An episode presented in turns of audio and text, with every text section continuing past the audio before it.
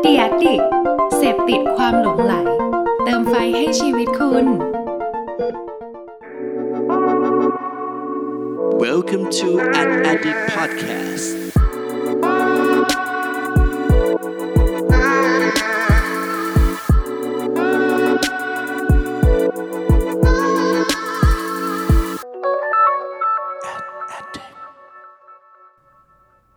สวัสดีครับ ขอต้อนรับเข้าสู่ Addict Podcast ตอนที่ 75 กับผม เพิร์ดพงศ์ปฏิภาสกยืดครับ วันนี้นะครับเรื่องราวที่เราจะมาพูดคุยกันนะครับถ้าหากว่าใครเนี่ยได้ติดตามรับฟัง a n a l y t i c Podcast มาเรื่อยๆนะครับจะเห็นว่าในช่วงตอนหลังๆเนี่ยเราก็จะหยิบจับพวกเทคนิค หรือว่ากลยุทธ์ที่น่าสนใจต่างๆนะครับมาแบ่งปันเพื่อนๆกันนะฮะแต่ว่าไม่ค่อยได้ยกแบบว่ากรณีศึกษา หรือว่าไอเดียเจ๋งๆเนี่ยมาอัปเดตกันสักเท่าไหร่นะฮะแต่ว่าสัปดาห์นี้ครับรายการเพื่อนบ้านของเราครับรายการ Say Something นะครับก็ขอหยุดพักหนึ่งสัปดาห์นะฮะผมก็เลยขอหยิบจับเคส หรือว่ากรณีศึกษาเนี่ยมาแบ่งปันเพื่อนๆกันหน่อยดีกว่านะครับเพราะว่าจริงๆในช่วงสัปดาห์ที่ผ่านมา หรือว่าในช่วงต้นเดือนสิงหาคมนี้เนี่ยเราจะเห็นไอเดียดีๆนะครับจากทั้งในไทยแล้วก็ต่างประเทศเนี่ยที่ผมรู้สึกว่าเฮ้ยมันมันดูเป็นอันที่แบบว่าคนในสายครีเอทีฟหรือว่านักการตลาดเนี่ยควรจะอัปเดตกันเอาไว้นะครับดังนั้นเดี๋ยววันนี้ผมจะมาเล่าให้ฟังนะครับว่า 5 กรณีศึกษาช่วงต้นเดือนสิงหาคมปี 2020 นี้นะฮะที่นักครีเอทีฟนะฮะหรือว่านักการตลาดต่างๆ ควรอัปเดตกันเนี่ยมีอะไรกันบ้างนะครับลองมาฟังกันดูครับ สำหรับกรณีศึกษาแรกที่อยากจะมาแบ่งปันให้เพื่อนๆได้อัปเดตกันในวันนี้นะครับ ก็ขอเริ่มต้นกันด้วยกรณีศึกษาจากประเทศไทยก่อนละกันนะครับถ้าใครได้ติดตามข่าวสารนะฮะจะเห็นว่าล่าสุดนี้ครับทาง GMM Grammy นะครับเขาได้มีการแตกลายธุรกิจใหม่นะฮะด้วยการเปิดตัวบริษัทที่ชื่อว่า GMM Goods นะฮะเป็นธุรกิจที่ถ้าสมมติว่าอธิบายแบบง่าย ๆเลยนะฮะคือตอนนี้เนี่ย GMM เนี่ยหรือ Grammy ที่ทุกคนน่าจะคุ้นเคยกันอยู่แล้วใช่ไหมฮะเขาก็มีศิลปินเยอะแยะมากมายนะครับภายในค่ายนะฮะแต่ว่าจริงๆแล้วเนี่ยโมเดลของการทำธุรกิจเพลง ธุรกิจซีรีส์ธุรกิจต่างๆเนี่ยมันก็อาจจะไม่ได้มีการเติบโตที่แบบโหสูงมากนะครับดังนั้นอีกความท้าทายอย่างหนึ่งเนี่ยทางแกรมมี่ก็ต้องมีการแตกลายหาโมเดลธุรกิจใหม่ๆนะครับด้วยความที่มีศิลปินเยอะแบบนี้ครับทางแกรมมี่ก็เลยเห็นโอกาสอย่างหนึ่งนะฮะเพราะว่าเราจะเห็นปกติเราก็จะเห็นศิลปินแบบเฮ้ยเขาชอบออกไปทำแบรนด์ของตัวเองไปขายครีมไปขายอะไรต่างๆใช่ไหมฮะทางแกรมมี่ครับเขาเลยจัดทำเนี่ย GMM Group ขึ้นมานะครับเพื่อเป็นการสร้างธุรกิจให้กับศิลปินนะครับโดยที่ถ้าสมมติว่าเฮ้ยศิลปินเขาต้องการมีธุรกิจอะไรยังไงเนี่ยทางบริษัทนี้เนี่ยก็จะเป็นเหมือนบริษัทที่ทำการตลาด แล้วก็วางแผนออกมาเป็นธุรกิจทุกอย่างครบครันให้ทีเดียวหมดจบเลย นะครับก็ถือว่าน่าสนใจมากๆนะครับแล้วก็อย่างตัวโปรเจกต์แรกที่ทาง GMM Goose ได้มีการเปิดตัวออกมานี้นะฮะนั่นก็คือตัวแบรนด์ออร่าไทยของคุณต่ายออร่าไทยนั่นเอง นะครับก็ถ้าใครได้ติดตามผลงานเนี่ยจะเห็นเลยว่าตัวหนังโฆษณาเนี่ยก็โอ้โหทำออกมาได้แบบว่า storytelling โหดมากนะครับ มีการใส่มุกใส่เล่าเรื่องอะไรต่างๆ แล้วก็สุดท้ายเนี่ยแสดงให้เห็นถึงความจริงใจของแบรนด์ออร่าไทยมากๆเลยนะครับ ที่ทางคุณต่ายออร่าไทยเนี่ยออกมาแสดงให้เห็นนะครับ หยิบจับ insight ต่างๆ ที่น่าจะเป็นข้อสงสัยของหลายๆ คนเนี่ยมาขยี้นะครับผ่านการเล่าเรื่องนะฮะแล้วก็คิดว่าน่าจะเป็นอีกมูฟเมนต์หนึ่งที่เห็นชัดเจนมากๆ ว่า ไม่ว่าศิลปินคนไหนนะครับก็สามารถมีแบรนด์ของตนเองได้นะฮะเพราะว่าแต่ละคนเนี่ยก็มีฐานแฟนคลับที่ค่อนข้างเยอะนะครับอย่างคุณตายอรไทยเนี่ยก็มีกลุ่มเป้าหมายที่ชัดเจนอยู่แล้วนะครับมีแฟนคลับที่โอ้โหผูกพันกับผลงานของคุณตายมาอย่างยาวนานนะครับดังนั้นเนี่ยผมก็เชื่อว่าในอนาคตนะฮะเราก็คงจะได้เห็นแบรนด์เจ๋งๆนะครับจากศิลปินนะครับพร้อมกับการทำการตลาดทำการสื่อสารต่างๆ ที่น่าสนใจเนี่ยออกมาให้เราติดตามได้อย่างโอ้โหไม่ขาดสายแน่นอนนะครับ ก็นี่เป็นข่าวอันแรกนะฮะที่เป็นกรณีศึกษาหนึ่งที่ผมรู้สึกว่าน่าจะเปลี่ยนวงการธุรกิจ แล้วก็วงการความคิดสร้างสรรค์ในไทยประมาณหนึ่งเลยนะครับ กับการเปิดตัว GMM Goose นั่นเองครับ และสำหรับกรณีศึกษาอย่างที่ 2 ที่อยากจะมาแบ่งปันกันนะฮะ อันนี้ต้องบอกเลยว่าเป็นไอเดียที่แบบว่าใช้คำว่ากวนตีนเลยดีกว่านะครับ กับการที่ทางเกม Fortnite ครับเขาได้มีการสร้างสรรค์ผลงานโฆษณาอันหนึ่งนะครับ โดยการล้อเลียนผลงานจาก Apple ที่ชื่อว่า 1984 นะฮะ โดยครั้งนี้เนี่ย Fortnite มาในผลงานที่ชื่อว่า 1980 Fortnite เออ ก็มีการใช้คำที่แบบว่าโอ้โหเล่นคำกับ 1984 หรือว่า 1984 ด้วย นะครับ ก็ลักษณะการนำเสนอของ Fortnite ในครั้งนี้นะครับ เหตุผลที่ทำไมถึงสร้างผลงานนี้ขึ้นมาเนี่ย เพราะว่าถ้าใครได้เป็นสายแบบเล่นเกมนะฮะ แล้วก็เป็นคนที่อาจจะอยู่ในสาย Developer เนี่ยจะรู้นะครับว่าเวลาที่แบบว่าเรามีการขายหรือว่าได้รายได้อะไรจากในแอปอะไรต่างๆเนี่ยทาง Apple นะครับ App Store เนี่ยเขาก็จะมีการหักไป 30%นะครับ ซึ่งทาง Fortnite เนี่ยเขาก็เฮ้ยเริ่มอาจจะรู้สึกว่าแบบมันเยอะไปหรือเปล่าอะไรอย่างประมาณนี้นะฮะเขาก็เลยได้มีการเปิดตัวไอเดียหนังโฆษณานี้ออกมานะครับถ้าใครจำกันได้นะครับหนังอันนี้ถือว่าเป็นหนังโฆษณาที่แบบโหเปลี่ยนโลกเลยนะครับเพราะตอนนั้นเนี่ยมีการปล่อยมาในช่วงซูเปอร์โบว์แล้วก็ถ้าผมให้เล่าภาพสั้นๆนะครับก็คือมีผู้หญิงคนหนึ่งเขาวิ่งมานะฮะถือค้อนมาแล้วก็โยนไปที่หน้าจอที่มีตัวร้ายอยู่ในหน้าจอนั้นนั่นเอง นะครับแต่ว่าครั้งนี้ครับ Fortnite ฮะเขาได้มีการแบบว่าโอ้โหพลิกกลับกันนะครับหน้าจอนั้นไม่ใช่ตัวร้ายจากไหนครับ แต่ว่าเป็นหน้าจอตัวการ์ตูนนะฮะตัวหนึ่งที่มีลักษณะคล้ายๆ กับโลโก้ Apple นะครับแล้วคนที่วิ่งมาเนี่ยก็คือตัวละครตัวในเกม Fortnite นะฮะที่ถือขวานมาเลยครับแบบเท่ๆเลยนะฮะแล้วก็เขวี้ยงเข้าไปนะฮะที่หน้าจอนะครับที่เป็นรูปตัวละครคล้ายๆ Apple นั่นเองนะฮะก็ต้องบอกว่าเป็นผลงานที่แบบว่าผมว่าโอ้โหมันกวนมากนะแล้วก็อิเลเมนต์อะไรต่างๆนะครับคืออยากให้เพื่อนๆลองไปรับชมเปรียบเทียบกันนะครับมันเหมือนเป๊ะมากๆ แต่ว่าเปลี่ยนเป็นตัวละครของ Fortnite แทนนะฮะพร้อมกับจบข้อความสวยๆนะฮะว่าเฮ้ยเขาต้องการเรียกร้องอะไรยังไงนะครับแล้วก็จบด้วย Hashtag Free Fortnite นะครับก็เป็นหนึ่งผลงานที่ผมรู้สึกว่ามันเป็นไอเดียที่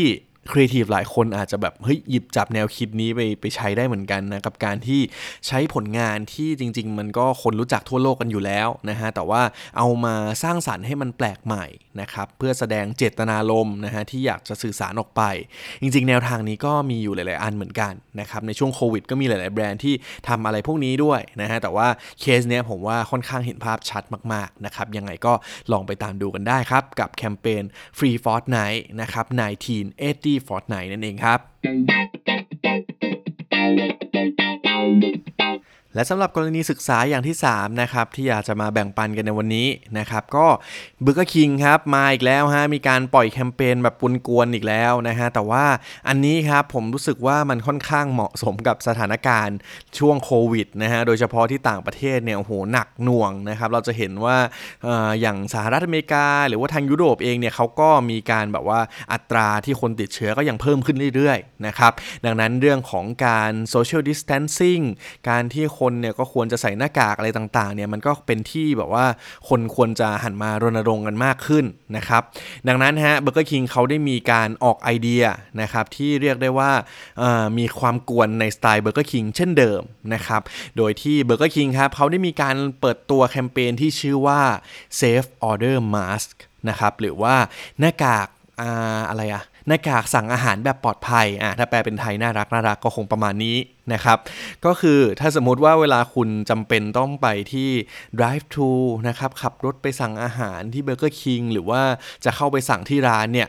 จากเดิมที่คุณก็ต้องใส่หน้ากาก แล้วก็จะต้องมีการพูดพูดพูดพูด ซึ่งอาจจะทำให้ติดเชื้อกันตอนนั้นเนี่ยแหละฮะพนักงานเขาอาจจะติดแบบว่าน้ำลายกระเด็นมานะครับ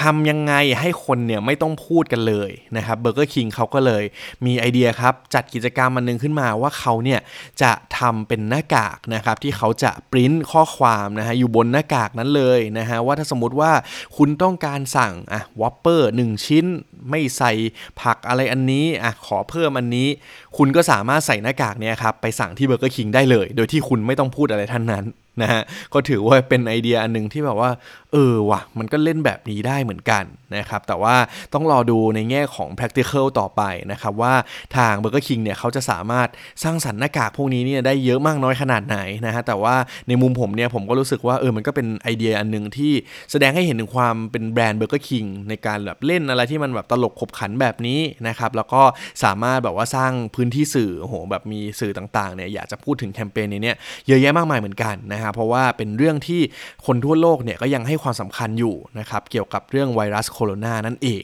นะครับก็เป็นกรณีศึกษาอย่างที่ 3 ครับ กับเคBurger King Safe Order Mask นั่นเองครับ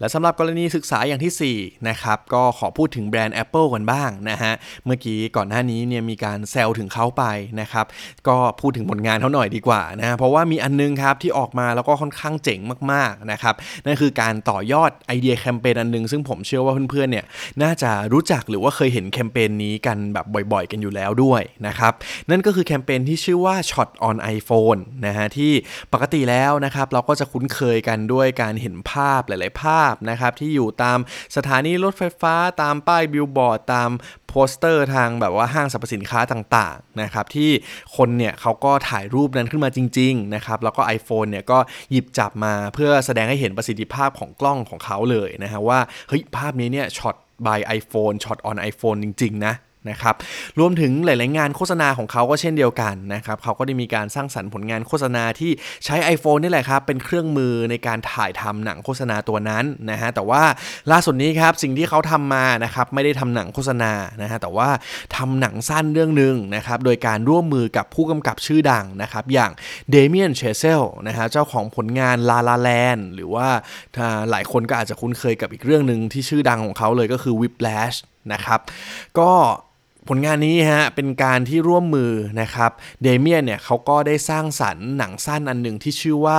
The Stunt Double นะครับเป็นการเล่าเรื่องถึงความรักของสตันแมนคนหนึ่งนะฮะที่แอบไปหลงรักกับดารานะครับโดยผลงานอันนี้นะฮะมีความน่าสนใจตรงที่ภาพหรือว่าสิ่งต่างๆ ที่เกิดขึ้นทั้งหมดนะครับแล้วก็ออกมาให้เรารับชมเนี่ยจะเป็นในลักษณะของวิดีโอแนวตั้งนะฮะแล้วก็ถูกถ่ายทำด้วย iPhone 11 Pro ทั้งหมดเลย นะครับก็ถือว่าเป็นผลงานที่ยังไงเดี๋ยวเดี๋ยวผมให้ลิงก์ไปนะครับเพื่อนๆก็สามารถไปรับชมกันได้นะฮะแต่ว่ามันแสดงให้เห็นถึง production อีก level หนึ่งเหมือนกันนะครับว่าหลายๆคนเนี่ยหรือแม้แต่กระทั่ง content creator นะครับมักจะยึดติดว่าแบบโหอุปกรณ์มันสำคัญหรืออะไรต่างๆ พวกนี้เนาะแต่ว่าผมว่าไอผลงานเนี้ยแสดงให้เราเห็นเลยว่าแม้แต่กระทั่ง iPhone 11 Pro นะครับยังสามารถสร้างสรรค์ผลงานแบบอลังการขนาดนี้ได้นะฮะดังนั้นเนี่ยอุปกรณ์แน่นอนมันก็สำคัญแหละ แต่คงไม่ใช่สิ่งที่สำคัญมากที่สุดขนาดนั้นเสมอไปนะฮะถ้าสมมติว่ามีอุปกรณ์ที่มันสามารถเฮ้ยถ่ายได้คุณภาพโอเคแล้ว แต่ว่าไอเดียหรืออะไรต่างๆเนี่ย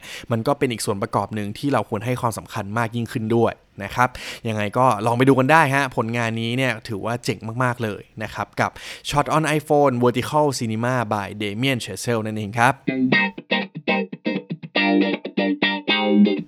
และสำหรับไอเดียกรณีศึกษาอันสุดท้ายที่วันนี้อยากจะมาแบ่งปันเพื่อนๆนะครับไอเดียนี้เนี่ยมาจากแบรนด์ Blockbuster นะฮะซึ่งถ้าใครเป็นสายหนังนะฮะก็น่าจะคุ้นเคยกันอยู่แล้วนะครับเพราะว่าสมัยก่อนเนี่ย Blockbuster ถือว่าเป็นธุรกิจ ร้านเช่าวิดีโอที่แบบยิ่งใหญ่มากๆนะฮะแต่ว่าในช่วงปีที่แล้วนะครับจากวิกฤตทางเทคโนโลยี พอมี Netflix มีอะไรต่างๆ มาแล้วเนี่ยธุรกิจเขาก็โหโดนผลกระทบหนักมากนะครับแล้วก็สุดท้ายเนี่ยจากสาขาที่มีเยอะมากๆนะครับทั่วอเมริกากลับกลายเป็นเหลือแค่สาขาเดียวนะครับที่อยู่ที่รัฐโอเรกอนนั่นเอง นะครับสิ่งที่บล็อบบัสเตอร์ทำครับ อันนี้ค่อนข้างน่าสนใจเลยนะฮะคือด้วยความที่ตอนนี้มันเหลือแบบว่าร้านในตำนานแห่งสุดท้ายแล้วนะครับ ที่จะสัมผัสได้ถึงความคลาสสิกในยุคแบบ 90 นะฮะที่คนเนี่ยสามารถมาโอ้โหมาเสพวิดีโอมารับชมหนังนะฮะในสมัยนั้นนะครับตอนนี้ครับ Blockbuster เขาเลยได้มีการเปิดตัวไอเดียที่ชื่อว่า The Last Blockbuster on Airbnb อ่าคือเขาเนี่ยก็คือเปิดโอกาสครับให้คนเนี่ยสามารถมาเช่า Airbnb นะครับมานอนมาค้างคืนมารับชมหนังที่ Blockbuster สาขานี้ได้นะครับ โดยที่ราคาสำหรับคนที่มาแบบว่าอยากจะมานอนในโปรแกรมในแคมเปญของเขาอันนี้เนี่ยต้องบอกเลยว่าถูกมากนะฮะแล้วก็สามารถมากับเพื่อนก็ได้ด้วยนะครับ แต่ว่าก็มีการเปิดจำกัดแค่ระยะเวลาหนึ่งเท่านั้นนะฮะก็ถือว่าเป็นไอเดียหนึ่งที่ผมรู้สึกว่ามันก็เป็นการต่อยอดโอกาสทางธุรกิจ ได้เหมือนกันนะฮะอาจจะเป็นแบบว่า prototype นะครับเป็นโปรเจกต์ที่ทางบล็อกบัสเตอร์เขาทดลองดูนะฮะว่าอะในเมื่อมันมีโควิดเมื่ออะไรแบบนี้แล้วเนี่ย ก็คนก็ไปดูหนังกันไม่ได้นะฮะก็จัดแบบนี้ขึ้นมาเนี่ยอาจจะเป็นอีกโมเดลหนึ่งที่ทำให้ความเป็นตำนานของบล็อกบัสเตอร์แล้วก็สาขาที่มีอยู่ ที่เป็นสาขาสุดท้ายนี้เนี่ยเขาสามารถหยิบจับสิ่งนี้เนี่ยมาใช้ให้เกิดประโยชน์ได้นั่นเอง นะครับ ก็เป็นไอเดียหนึ่งที่อยากให้เพื่อนๆลองไปรับชมผลงานโปรโมทของเขากันดูนะครับ เพราะว่าอย่างผมเองเนี่ยก็ต้องยอมรับเลยว่าสิ่งที่เขาโปรโมทมาก็เป็นภาพง่ายๆ เหมือนเวลาเราจะไปจองห้องพักนี่แหละฮะ แต่ว่ามันดึงดูดให้เราแบบสักครั้งหนึ่งในชีวิตเนี่ยอยากจะมีประสบการณ์แบบนี้บ้างนะฮะ ก็หวังว่าในไทยเนี่ยคงมีอะไรที่แบบว่าเจ๋งๆ แบบนี้ให้เราติดตามกันดูบ้างด้วยนะครับ ก็ติดตามมันดูได้ฮะกับไอเดียนี้ที่ชื่อว่า The Last Blockbuster on Airbnb นั่นเองครับ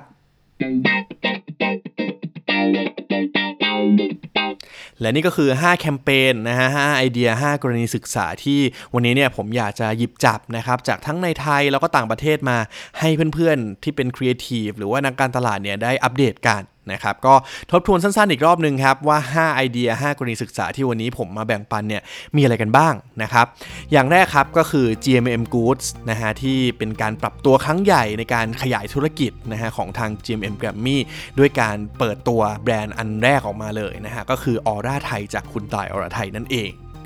ส่วนไอเดียที่ 2 ครับ ก็คือไอเดียจากเกม Fortnite นะครับกับแคมเปญที่ชื่อว่า Free Fortnite 1980 Fortnite นะครับที่มีการล้อเลียนผลงานโฆษณาในตำนานของ Apple นั่นเองและอย่างที่ 3 ครับ ก็คือไอเดียจาก Burger King นะครับ คุณไม่จำเป็นต้องสั่งอาหารด้วยการพูดอีกต่อไปนะฮะ คุณต้องการอะไรเดี๋ยวทาง Burger King เนี่ย จะปริ้นนะครับข้อความเหล่านั้นบนที่หน้ากากมาสของคุณ แล้วคุณก็ไปสั่งได้แบบง่ายๆ ไม่ต้องพูดอะไรเลย นะฮะ และอย่างที่ 4 ครับ ก็คือไอเดียจากทาง Apple นะฮะในการต่อยอดแคมเปญ Shot on iPhone นะครับ โดยครั้งนี้เนี่ยได้ร่วมมือกับผู้กำกับชื่อดังนะฮะอย่างเดเมียนเชเซลนะฮะในการสร้างสรรค์ผลงานหนังสั้นนะครับที่เป็นหนังแอคชั่นในรูปแบบของวิดีโอแนวตั้ง และแคมเปญอันที่5นะครับอย่างสุดท้ายที่มาแบ่งปันกันในวันนี้นะฮะนั่นก็คือ The Last Blockbuster on Airbnb นะครับในการที่สร้างให้คุณเนี่ยสามารถมีประสบการณ์ไปนอนที่ Blockbuster สาขาสุดท้ายของโลกได้นะฮะโดยการที่คุณเนี่ยก็จะได้สัมผัสประสบการณ์ การดูหนังเหมือนแบบในยุค 90 นะฮะที่คุณไม่สามารถหาจากที่ไหนได้แน่นอนครับ และนี่คือทั้งหมดของ a n a d i c Podcast ตอนที่ 75 ในวันนี้นะครับ ซึ่งผมเองเนี่ยก็หวังว่าไอเดียที่วันนี้หยิบจับมาแบ่งปันให้เพื่อนๆได้อัปเดตกันนะฮะก็น่าจะเป็นแรงบันดาลใจดีๆนะครับที่ให้เพื่อนๆ สามารถนำไปคิดค้นไอเดีย คิดค้นแคมเปญคิดค้นการตลาดการสื่อสารอะไรต่างๆ ที่มันมีประสิทธิภาพแล้วก็เหมาะสมกับยุคสมัยนะครับแล้วก็สำคัญก็คือตอบโจทย์ทางธุรกิจของแบรนด์ได้อย่างชัดเจนมากยิ่งขึ้นนั่นเอง นะฮะก็ถ้าสมมติว่าใครมีคอมเมนต์หรือว่าอยากจะมี feedback อะไรเพิ่มเติม อยากจะให้ทำแบบนี้บ่อยๆนะฮะก็บอกกันได้นะครับ แต่ว่าถ้าปกติแล้วนะฮะเพื่อนๆก็สามารถติดตามอัปเดตไอเดียดีๆ แบบนี้ได้เนี่ยจากรายการเพื่อนบ้านของเราเลยนะครับ นั่นก็คือรายการ Say Something นะฮะที่อยู่ในช่อง The Addict Podcast ของเราเช่นเดียวกันนะครับก็ติดตามได้ทุกวันเสาร์นะครับกับรายการ Say Something ที่จะทำโดยเพจ a d p e r t u r นั่นเอง นะฮะ วันนี้ก็ขอบคุณทุกคนมากครับที่ติดตามรับฟัง Addict Podcast นะครับ ไว้เจอกันตอนต่อไปครับ ขอบคุณครับ สวัสดีครับ Thank you for listening at Addict Podcast